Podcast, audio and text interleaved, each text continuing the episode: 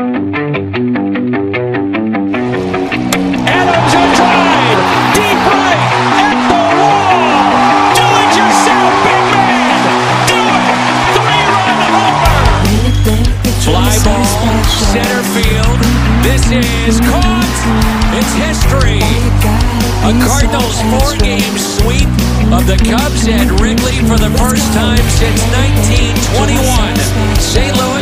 in the postseason.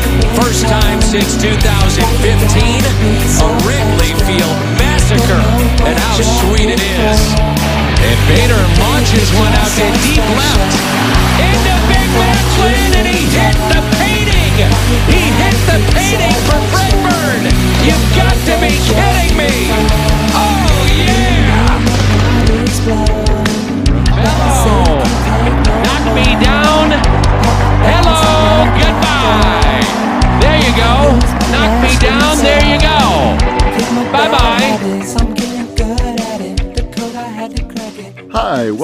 back to another Conversations with Cerruti here for Birds on the Black.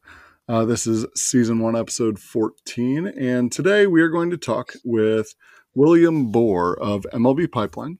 He's a reporter and producer for Pipeline, and he is joining me for the first time today. We are going to talk 2021 MLB Draft. Uh, Mr. Boor is a reporter, or like I said, a reporter and producer for MLB Pipeline. He's a graduate of the Cronkite School of Journalism at Arizona State University. I probably wouldn't bring that up except for new Cardinals beat reporter for The Athletic, Katie Woo, also, uh, who I hope to have on the program at some point, uh, also graduated from there. So, um, just thought that was an interesting note. Um, Mr. Boor was in charge of the top 30 prospect lists for both the Diamondbacks and the Cardinals in 2021. Uh, so that's kind of uh, the link here to Cardinals baseball and Birds on the Black. Uh, how are you doing today, William? Doing well. Uh, thanks for having me. Pretty busy time, but also exciting time in baseball with the draft coming up and the season kind of really hitting full swing. Yeah, I uh, I'm very excited to have you on to talk draft. Uh, we we kind of talk anything and everything on this podcast. Talk uh, Cardinals prospects, talk uh, draft, talk just what's going on in baseball. And and today today we get to focus in on a draft which is just over a month away at this point. Uh, pushed back to July 11th through 13th this year. Uh, I believe they did that just to line it up more with the All Star break weekend, right? To make a bigger spectacle of it. Yeah, because now you've got the All Star game, the Home Run Derby, the Futures game, the draft. It's really putting everything on center stage. Um, and as much as it was fun when it was, I, I kind of like now that the draft is separate um, from the College World Series and gives some of those players a chance to be with with their friends, with their family, hosting a party, doing whatever they want to do, rather than being like, "Hey, you're in the middle of the seventh inning, but FYI, you're now in the Mets." Um, so I, I think kind of breaking that all up is good for everyone. Yeah, I, I agree. I kind of like that as well. It doesn't give them quite as much time in the system, but uh, for the for the team that's receiving their talents, but but I understand it and, and it makes sense uh, to do it this way. To me, I think uh, kind of taking a play out of the NFL's book, I guess, and, and really making a spectacle of something. Um, so let's talk a little bit more about the draft. So we're we're looking at a 2021 MLB draft that has just 20 rounds, which is uh, I guess it's four times longer than last year's. That was only five rounds because of COVID. But um, in previous years, teams would draft 40 rounds, or even prior to that, they could go as long as they wanted to. Basically, uh, the Dodgers took some dude named Mike Piazza in round 62 one year, uh, and that was 13 rounds earlier than the final selection was made by the Yankees, pay, taking Robert Lefebvre out of Florida Southern College, just so you listeners won't have to go look that up because I know if I was listening to this, I would have to go look that up. Um, but uh, yeah, 20 picks this year. And since we're going Cardinals focused, and since the draft is pretty much a crapshoot after that first round anyway, uh, we're going to focus in on the first six picks for the Cardinals because those are the six that come in the first five rounds of the draft. The St. Louis Cardinals in 2021 pick 18th, 54th, 70th, 90th, 120th, and 151st, and then pick every 30 picks for 15 more rounds after that. Um, those are the ones I want to focus in on a little bit. And uh, William, I told you I'd respect your time, so I'm going to ask about eight specific guys I want to know more about today. But um, if you have time after that, we can totally delve into whichever way you want to take this. Um, before we get started, can you give us a general overview of what you think about this year's drafts in terms of is it a good draft, bad draft? Is it high on college position players or high school pitchers or or something like that? What's the general overview looking like for this year? This is a tricky draft. Um, because especially because of the lost year last year. Um, while some players got a lot of players got no games in, some got some, um, but even the players that got some, obviously it's a small sample size. Uh, scouts didn't necessarily get to see people in person. Uh, so some players that you know got off to slow starts this year. Is it just rust? Is it oh that's actually who they are? um, players that are you know tearing it up this year like is this who they are or is this who they are in a small sample size because it would have been nice to have last year as well the high school players you didn't necessarily you didn't get the showcase circuit last summer um, so all the data points are kind of off so everything's a bit weird and a bit more chaotic so i think i think while having the draft pushed back gives teams a little more a little more time to make up for that but pushing it back a month obviously doesn't make up for a whole lost year. Uh, so there's some weird stuff there, but in general, um, it's a good draft for high school bats. A lot of shortstops at the top. Probably three or four of them could go in in about the top ten, uh, which is pretty exciting for some young talent up the middle. Uh, some solid, good college right-handers. Uh, college bats kind of got off to a weak start. A couple of them are starting to heat up lately uh, toward the end of the season. And uh, college lefties, which is always a demographic that teams like. Um, obviously, it's good to have left handed pitchers in the system. There's one definite first rounder who I know we're going to talk about later. After that, there's still some good names, but there's definitely a drop off. Yeah, that's one thing I have read about this draft is it seems to be light on college lefties, and I, I just found that amusing a little bit as I s- sifted through the hundreds of players I looked through to narrow it down to eight, and there seemed to be a lot of college lefties on that list. But now maybe that's just more, you know, more substance, like more more numbers than than actual substance on those, but um, I, I, just found that amusing. But I did want to circle around. You said this draft is looking like high school bats might be the way to go. And the Cardinals at 18 aren't going to get the big names. They're not going to get a Jordan Lawlar or Marcelo Mayer. Um, a player that I'm looking at is completely because of where I live. Um, he's not a guy I'd be looking at at number 18, but there's a catcher. Uh, I, I, live in Kansas City, Missouri, and there's a catcher named Carter Jensen, who's a high school catcher at Park Hill South High or Park Hill High School. Sorry, um, and that's like three minutes from my house. I can walk there. I got to watch an inning and a half of them after taking my kids to the playground one day. Um, we just kind of strolled over there and, and watched an inning and a half before coming home, and um, MLB.com has them uh, last I checked. So this has been a week and a half or so since I've checked, but MLB.com had them at number 64 on their board.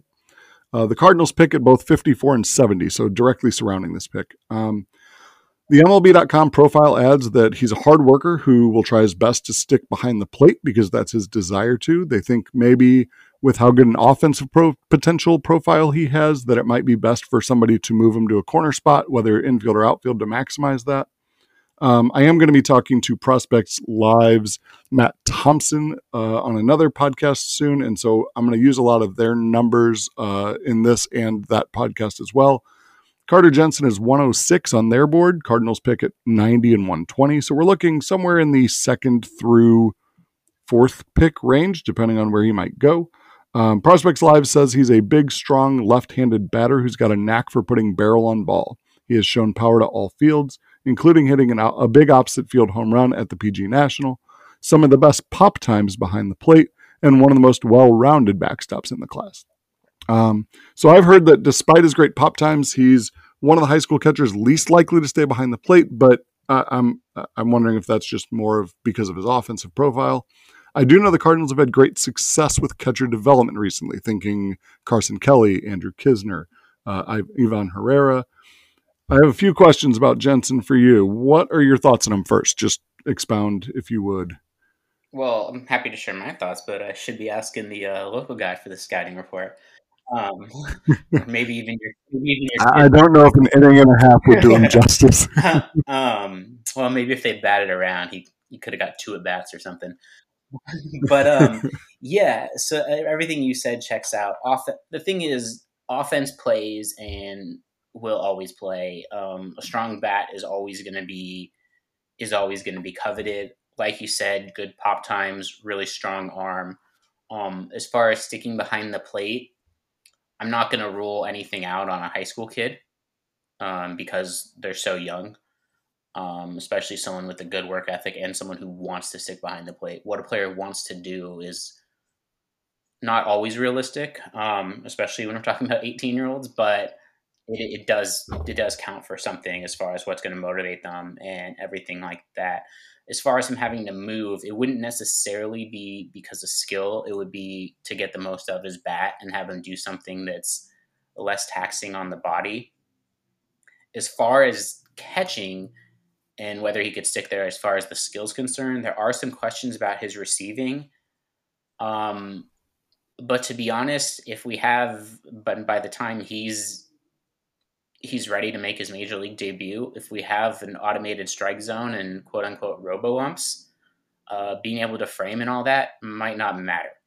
Um, That's true. So at that point, catching is going to be literally about catching the ball, and then um, you know calling a game and throwing, and he's got the plus arm, so that all could work. But you might want you might want someone with his offensive profile and his pop at the plate uh, to not wear out the knees so fast, and you might move him to a to somewhere else on the field, or let's let's say we're with the Cardinals. By the time he makes his major league debut, we're probably going to have a DH. a DH in both leagues. Um, so you could say, hey, you're going to catch. You can stay at catcher, but you're only going to catch 90 games a year, and we're going to DH you a bunch or something like that. Yeah.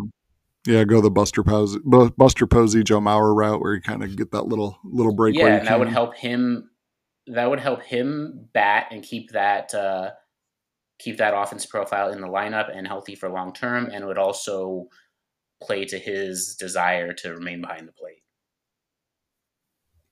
Gotcha. Yeah, that makes a lot of sense, and and uh, I'm glad you brought up the the pitch framing there. Um, for two reasons. One, I, I, did get a little video of him, and, and he did seem a, a bit jerky to me, uh, my untrained eye looking at catchers.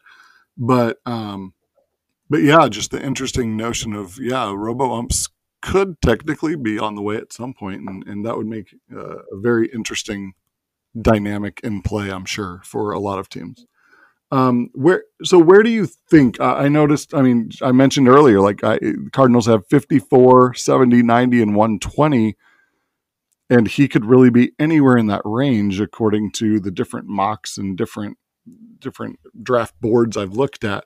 Do you have any inkling of where you think he might go? It's hard to say because I haven't heard anything about um, signability or money that it would take um, and that obviously mm-hmm. plays a role into everything. Um, what it would take to keep him from LSU or not. But uh, if we're just kind of talking about talent and profile, I would probably guess thirdish round. But but again, if he says I'm going to LSU unless you give me 10 million, I doubt he's that unrealistic. But you know what I mean. Um, right, right, right. You know, then he'll get drafted in the 19th round when someone says, oh, "What the heck? Let's try it." Um, you know, but if it's a reasonable number and he's wants to play pro ball and says like, yeah, I'm coming, so sign me for what you actually think I'm worth, and I think probably third round is probably realistic.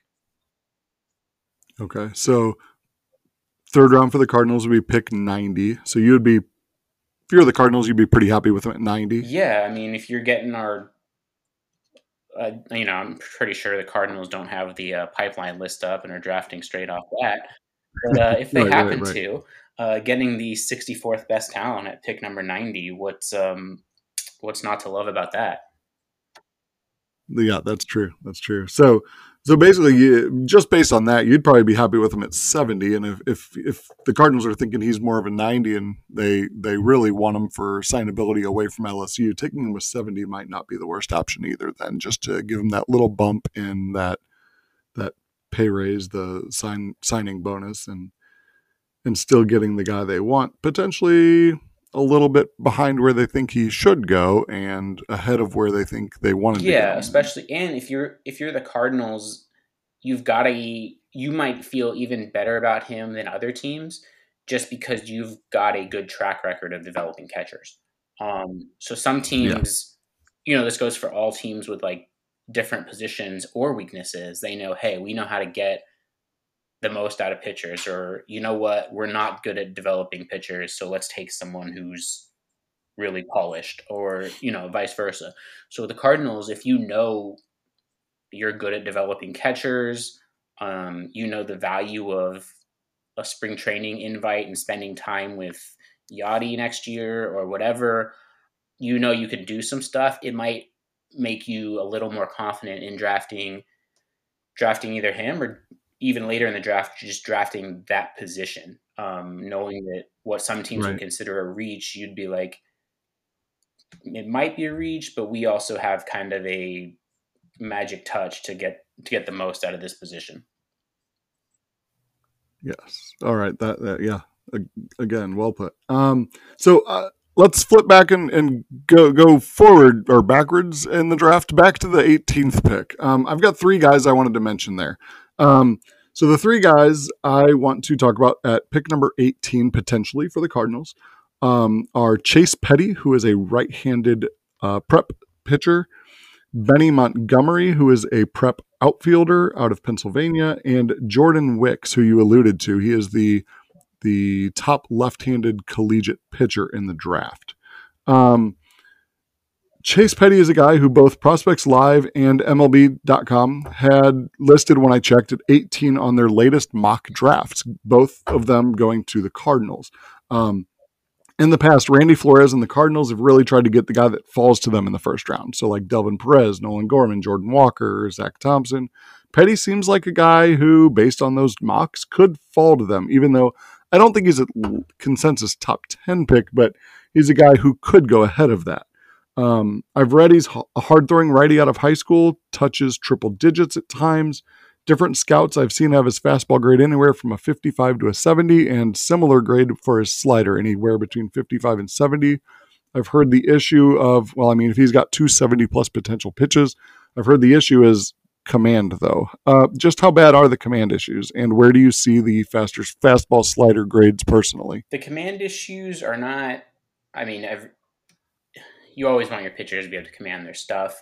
Um, I'm not as worried about command with a high school guy as I am a college guy, just because you have more time to learn and fix it and tweak your delivery. Um, the fastball and the slider grades, it it it depends on said command. Uh, you mentioned the fastball touches triple digits. Um, if you can command not that he would sit triple digits throughout a whole start, but if you could command mid to upper 90s, uh, you get a little run on that, and there's your 70 grade.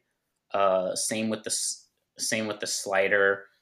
Uh, plays off the fastball, has good run. Um, there is a little bit of worry with him because of the command that he may be a bullpen guy, and while ultimately getting a bullpen guy at 18 kind of sounds like a reach. I don't necessarily think of it that way.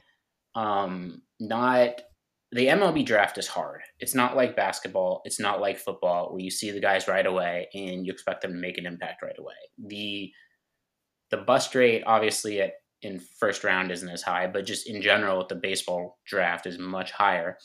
So if you get a guy with a mm-hmm. nasty mm-hmm. fastball slider combo and he is a dominant high leverage reliever for seven years for you. Is that the worst thing that you didn't get a starter in the first round? Um, to right. Me, yeah, yeah we've got sometimes a, oh, reliever risk is like it's real. You'd prefer a starter, but sometimes I don't think that's the worst thing in the world.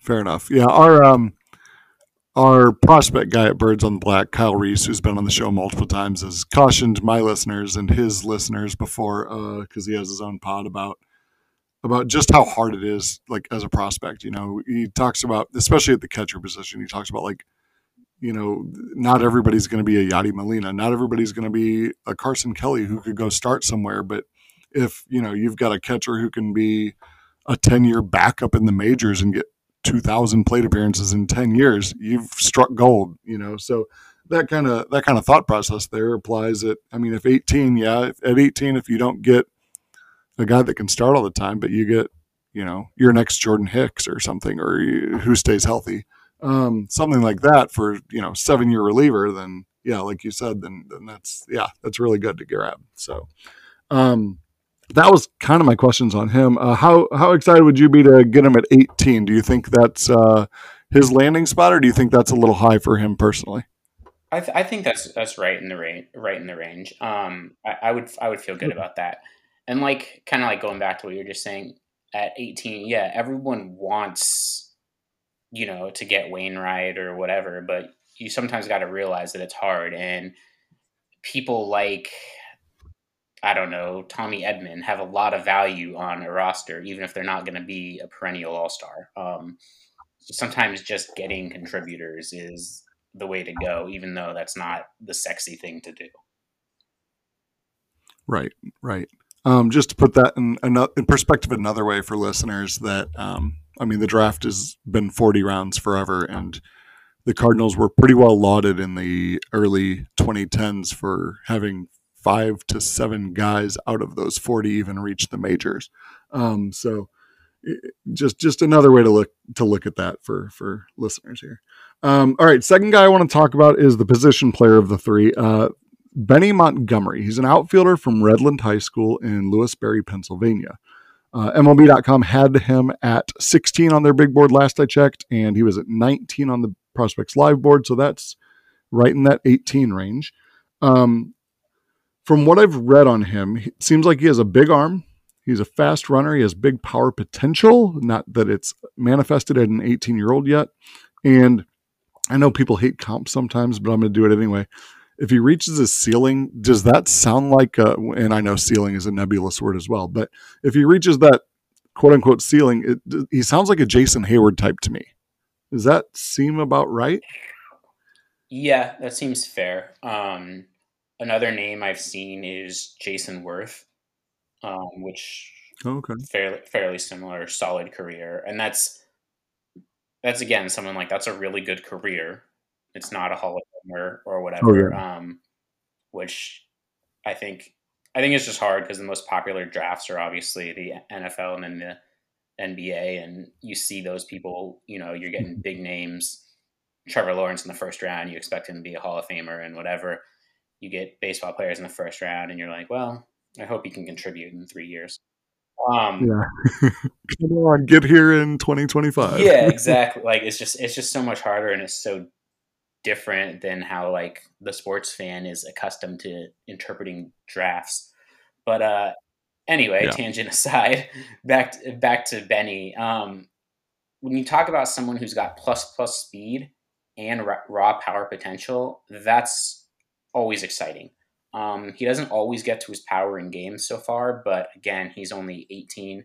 Um, promising, promising stuff on the showcase circuit because he made good contact, and that's against advanced competition. The showcase circuit is obviously very important for evaluating high school players because they're not going to get, you know, in their regular high school leagues, depending on where they play, you're not facing elite talent all the time um, especially mm-hmm. someone in Pennsylvania. Like maybe if you're in Southern California or Arizona, or Texas, or something, but but him being in Pennsylvania, so it's it, it was encouraging to see what he did on the showcase circuit and the the power, the potential's there. You like to see. You know, he's got a 6'4", 200 pound frame, so you, you know he can hit for power. He, just because he doesn't, he shows it in BP. He doesn't always get to it in games, but that's something that players can grow into. That's usually one of the last tools to show up. Uh, maybe it just needs a small tweak in his approach or his swing. Um, but yeah, power power and speed is somewhat something that every team wants and covets. Do you think the and this could be more of a bigger picture question than just thinking Benny Montgomery, but um, either with Benny Montgomery or in general, do you feel like with high schoolers it's experience in terms of like pitch recognition that slows them down to that? Or do you think it's um, uh, you know just wanting to wanting to oh, I can't think of what I'm trying to say here. Do you think it like do you think it's his eye or do you think it's more bat speed issue or any what what are you thinking there? Just with his power not manifesting yet, even though he's 6'4", 200? I think it's maturity. I'm not calling him immature. I'm talking about high school players in general. And not immature right. in like the way you traditionally think about it, but just as far as approach and learning just to hit and not and not relying on the fact that especially during the normal high school season, like I'm the most talented kid on the field. I know it, and I want to hit a homer. Um, I think a lot of kids have to learn just swing the bat, just make good contact, just look for a quality strike, and the rest will take care of itself. Um, versus trying yeah. to hit a homer, I think that's part of it. And then I think sometimes, depending on where they've played, it's just lack of sort of pitch recognition, but more of just lack of quality competition. You get so you get the showcase circuit and you go on and you play a bunch of really good competition for like three months, four months. Then you go to your high school season and it's it is what it is. It's a mixed bag. You may go, you know, there's maybe a couple guys in your league that are really good, or but you may go like a month without facing anyone like, you know, super elite. Um, so I think yeah. sometimes it's hard to play to your best ability or to truly focus when you're facing someone who either a can't throw strikes and you know you're going to walk uh, because there's no one else in your lineup that poses a threat, or you just you know you can get a hit off this pitcher whenever you feel like it.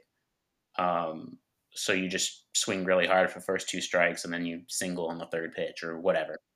Um, so I think there's multiple okay. things to factor in when you're talking about high school bats. All right.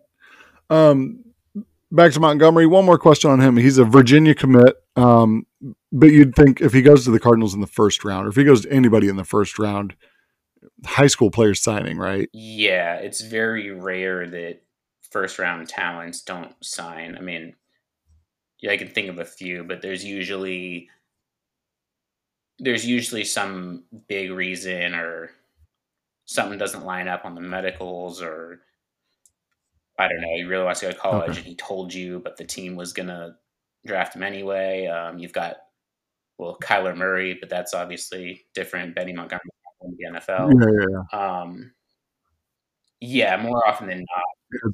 I'd say that's worked out for Kyler Murray. Yeah. Okay, too. Yeah, more often than not, if you grab someone in the first round, you're probably going to get them. Okay. Uh, last guy I want to talk about at 18 is Jordan Wicks. Jordan Wicks is a left handed starting pitcher out of Kansas State University, uh, also near me, uh, a couple hours away. He is the top lefty in the college ranks, I believe.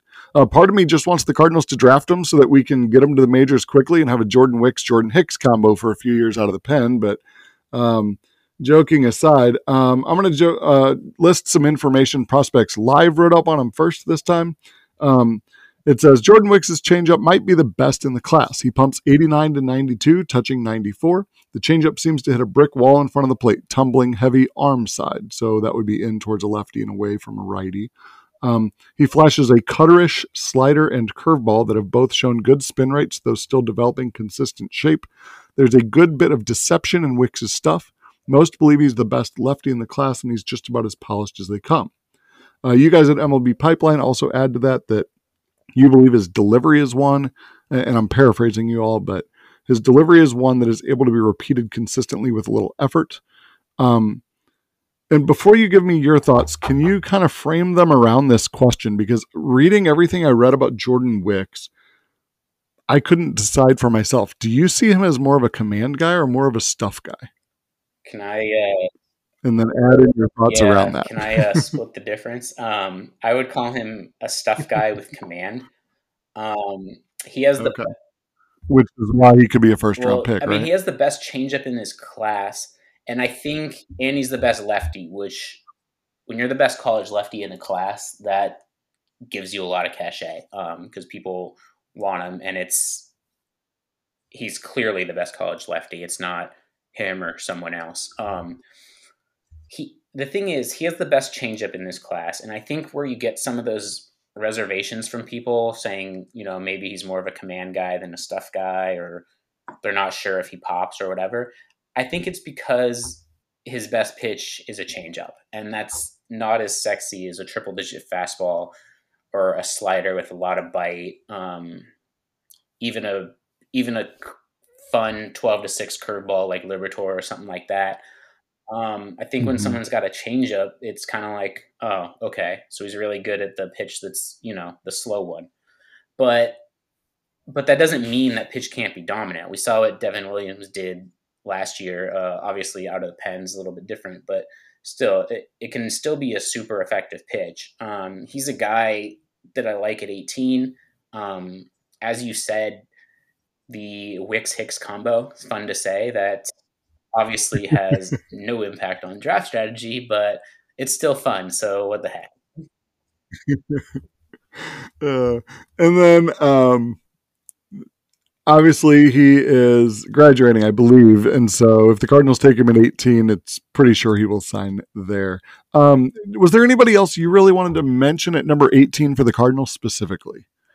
Uh, I just I didn't want to command the entire thing here. We'll give you some choices here. Well, um, MLB. I'm not sure when this is airing, but so last night slash Wednesday, MLB uh, we released our latest mock draft, and Jim Callis had Gunnar Hoglund um, mocked to the Cardinals. Uh, he's an interesting name because uh, we have him right now at number 23. He was getting top 10 buzz early in the college season. Um, look, he was rapidly climbing up draft boards and was dominating SEC play. Then he blew out his elbow in May and had Tommy John surgery. So that's the team that's going to take him you know, while most people come back from Tommy John and they're fine, um,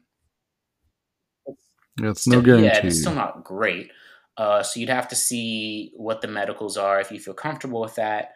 Um, but he's someone who was getting top 10 buzz. So if you could get a top 10 guy at 18, um, that's great. Uh, assuming, and he's a college guy. So once he does get back healthy, um, it's a little bit of a quicker path. Uh, he's someone with a low to mid 90s fastball, 80 slider, easy delivery, which which gives you confidence that when he comes back, he won't won't put a ton of more stress on the elbow. Um, throws a lot of strikes, and he's a guy with a really high floor. Um, no pick, no pick, or not no pick, but very few picks are safe. Um, can't miss kind of type of guys but he's someone that I think you would feel good about where you're not you're projecting a little bit on the health, but you're not like crossing your fingers the first time he picks up a ball and being like, well, let's see what we got. Um, you'd have a pretty good idea. So I think I think that's someone that while he would take a while, you know, he'd recover. Whichever team drafts him is probably going to play it slow, but he'd be an enticing add to the system. All right, that sounds I, I, didn't look too too much into him because i didn't you know i didn't know who you were going to go with on this but it sounds to me the way you're describing the injury and the high floor a little bit like the cardinals pick of zack thompson a few years ago does that sound i hadn't reasonable? thought about it in those terms but yeah definitely that, that works okay cool um anybody else at 18 you want to talk about or should we move to that kind of 54 70 Let's, range uh trying to think. Yeah, let's move forward. Okay. Um, there's a high school, there's a prep shortstop that I want to mention as a potential 5470 pick. So I know that we already talked about Carter Jensen, that catcher out of Park Hill right near me, uh, being a guy that could go in that 54 to 70 range, could go to in the 90 to 120 range, could maybe not even go. Who knows? But um, the shortstop is from Rochester, Rochester, Rochester Hills, Michigan, out of Orchard Lake St. Mary's Preparatory. Um, his name is Alex Mooney. I have read that Mooney is quite a polished defensive shortstop, good hands, instincts. As a high schooler, he'd likely stick it short in the pros. I've seen that he's a plus runner on the bases with above average speed. Um, a good approach at the plate with a little pop. I've heard nothing more about his hitting than that. Um, does that seem to be your guys' take on him? Yeah. Um, Michigan hasn't had a high school shortstop taken in the top three rounds since some guy in 92 named Derek Jeter, who I think he had a decent career. Did okay. Yeah, um, I think I've heard of him. Uh, M- Mooney's someone who, depending on how his development goes and if he if he grows or whatever, he could play second or third, or he could stick it short. So you get a little bit of versatility there. Um, he he lacks a plus tool, which I think is why he kind of falls under the radar a little bit. He doesn't have that one thing that makes scouts go wow, but he also doesn't have that one thing that makes scouts go ugh. Um, he's you know well rounded, which is obviously good. Solid solid tools across the board. Can play all over the infield. Um, you you mentioned the mature approach at the plate, uh, quick, compact swing. Um, probably. Did I lose you, William? Can you hear me? Okay, I lost William for a second. He was in the middle of talking about Alex Mooney, uh, shortstop from the prep me? ranks. Um, while William is getting reconnected here, let's talk about Mooney was at number 65 on MLB.com's big board. Uh, he was all the way up at 35 on the Prospects live board last I checked. So based on this, he could potentially be available available to the Cardinals at 54 or 70.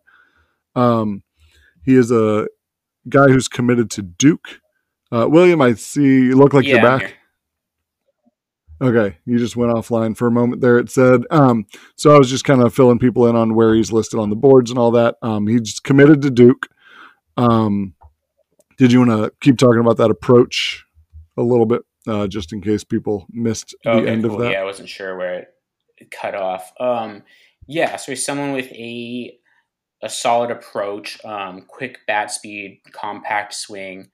Uh, we have him listed as probably about 15 to 20 homers type of guy once he once he fully develops. Um, solid runner, just a, a, good overall player. He's not.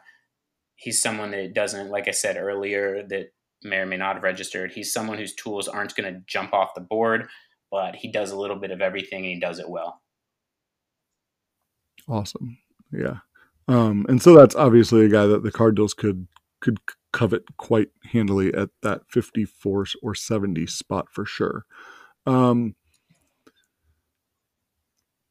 looking slightly later in the draft, the next couple of oh no, yeah, the next couple of guys um, could be quite interesting. I feel like uh, this next guy is Peyton Wilson. He's a catcher slash second baseman slash utility man out of Alabama. Um, I know that Wilson caught. Uh, he played center field as a freshman and now he's playing second base. And I've read that he's basically this toolsy guy with toolsy guy with great speed, some pop. He's aggressive at the plate. He's versatile defensively, as we already covered with all the positions.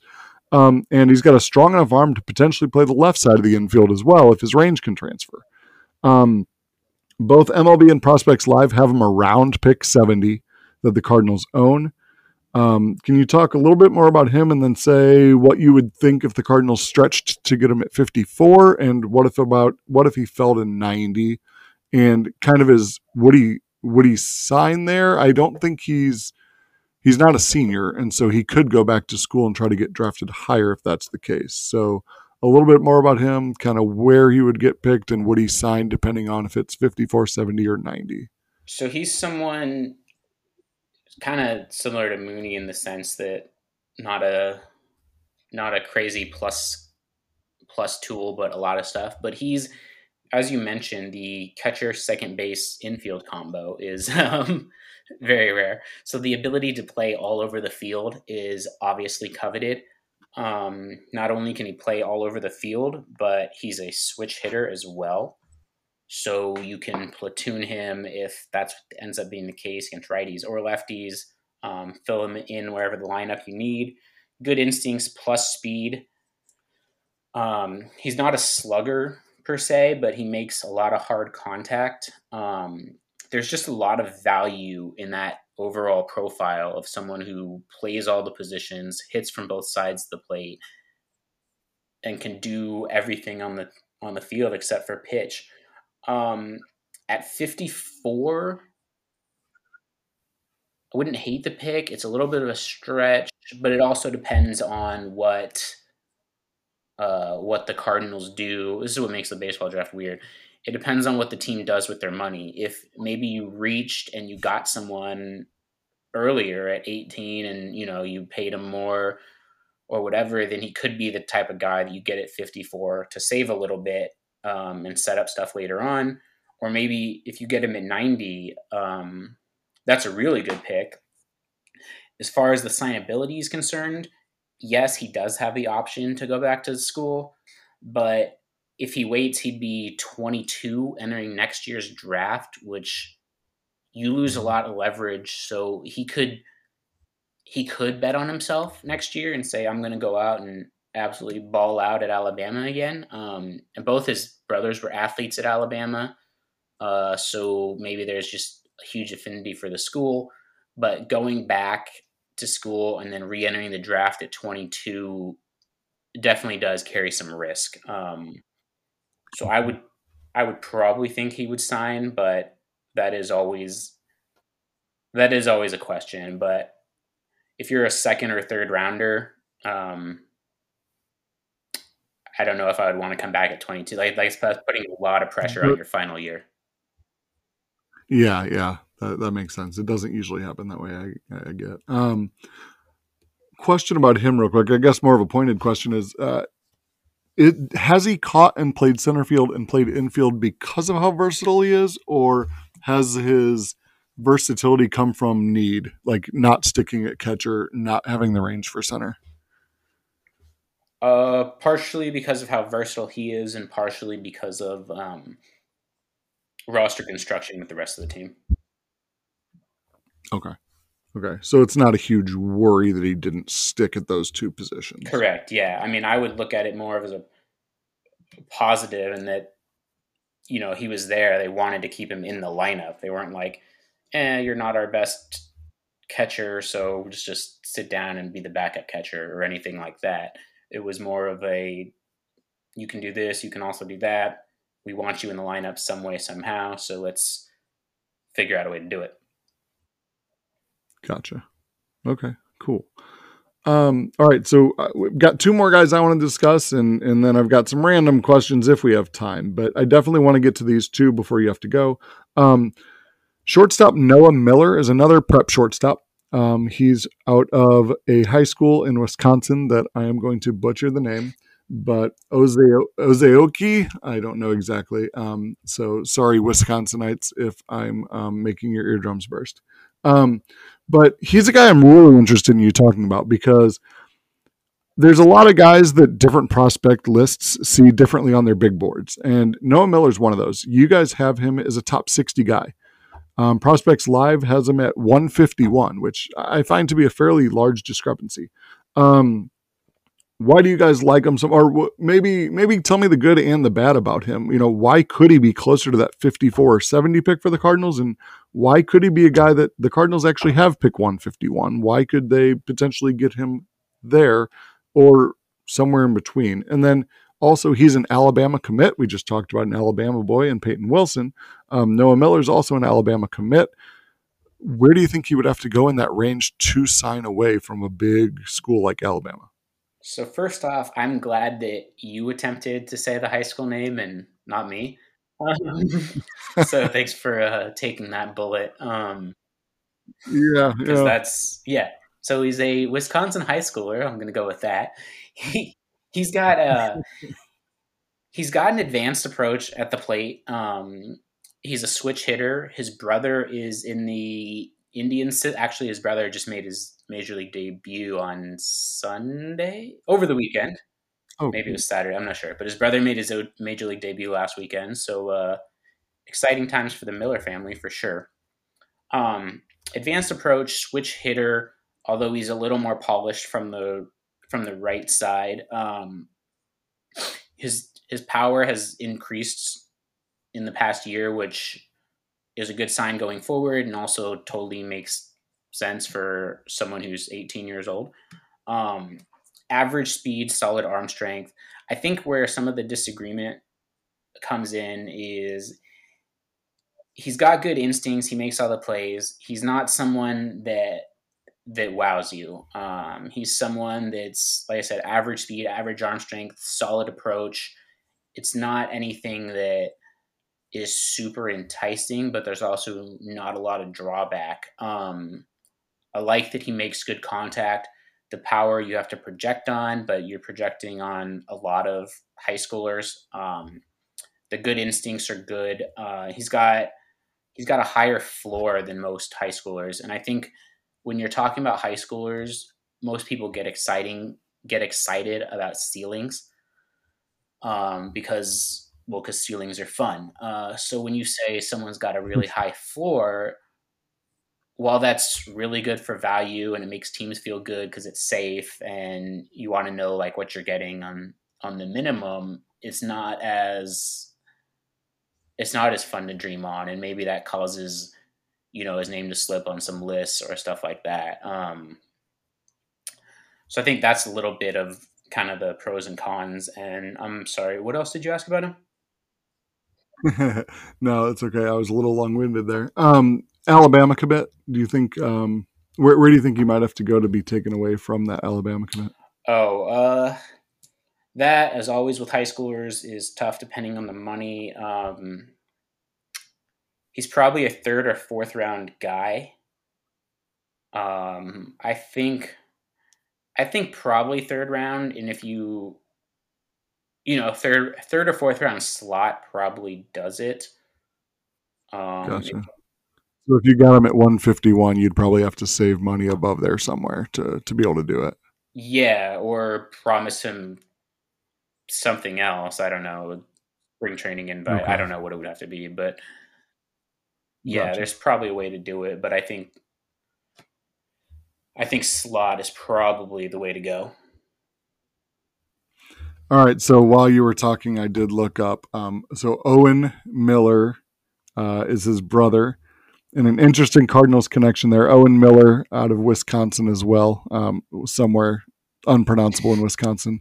Um, went to Illinois State, and he was the shortstop there, starting the year after the Cardinals took Paul DeJong out of hmm. Illinois State. So there's the Cardinal connection uh, to all of this. Um, I knew there had to be one somewhere.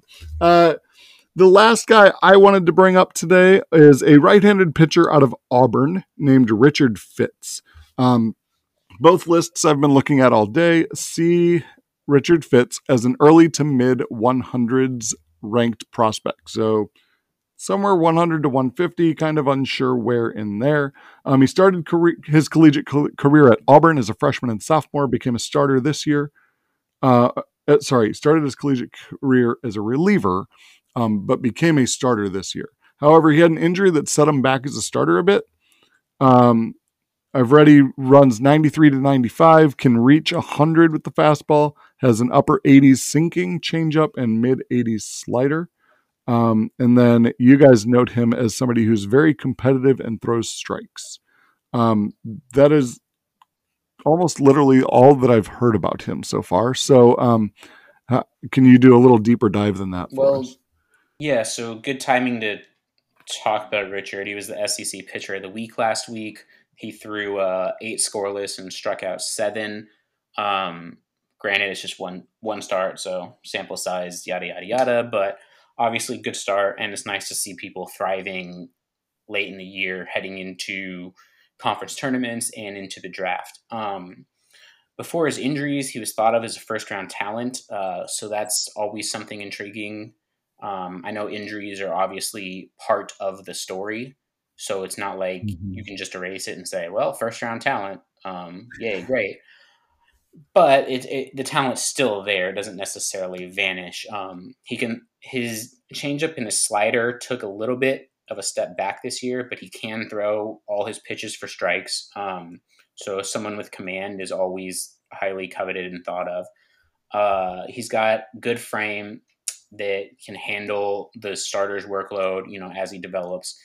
Solid delivery, solid delivery. Um, he repeats it well. Um, so I think, I think he's someone that intrigues me. Um, we will have to see what happens with him and with other people in the SEC tournament and you know see if anything changes there because while that is well conference tournaments and college world series and all that stuff are small sample sizes they are times when scouts scouting directors gms and a lot of people are in attendance. So uh, they probably get a little more weight than a typical six game sample size. Uh, a because the lights are on and the pressure's the toughest, and then B because everyone's there in person because scouts know they can see a bunch of people in one weekend.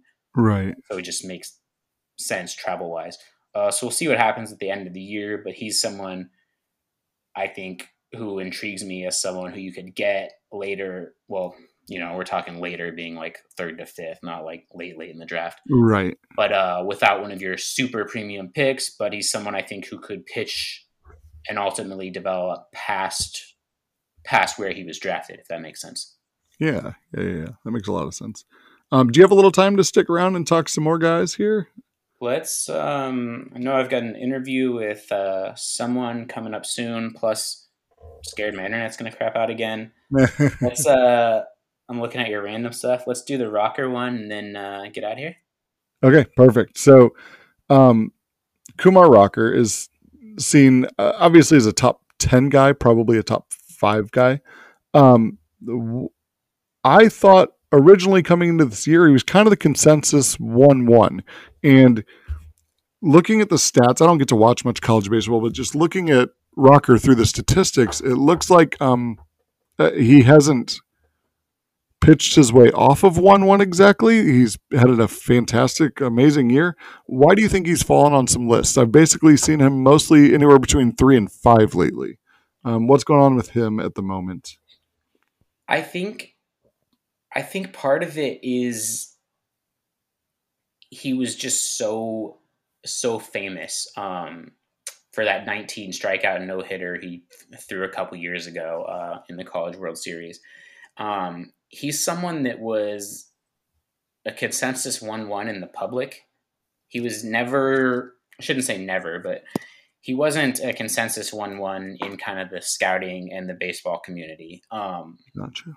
That was someone that, even on like the Pipeline podcast, uh, our guys, Jim Callis and Jonathan Mayo, were trying to pump the brakes preseason and saying, like, hey, look, there's he's in the mix for 1 1.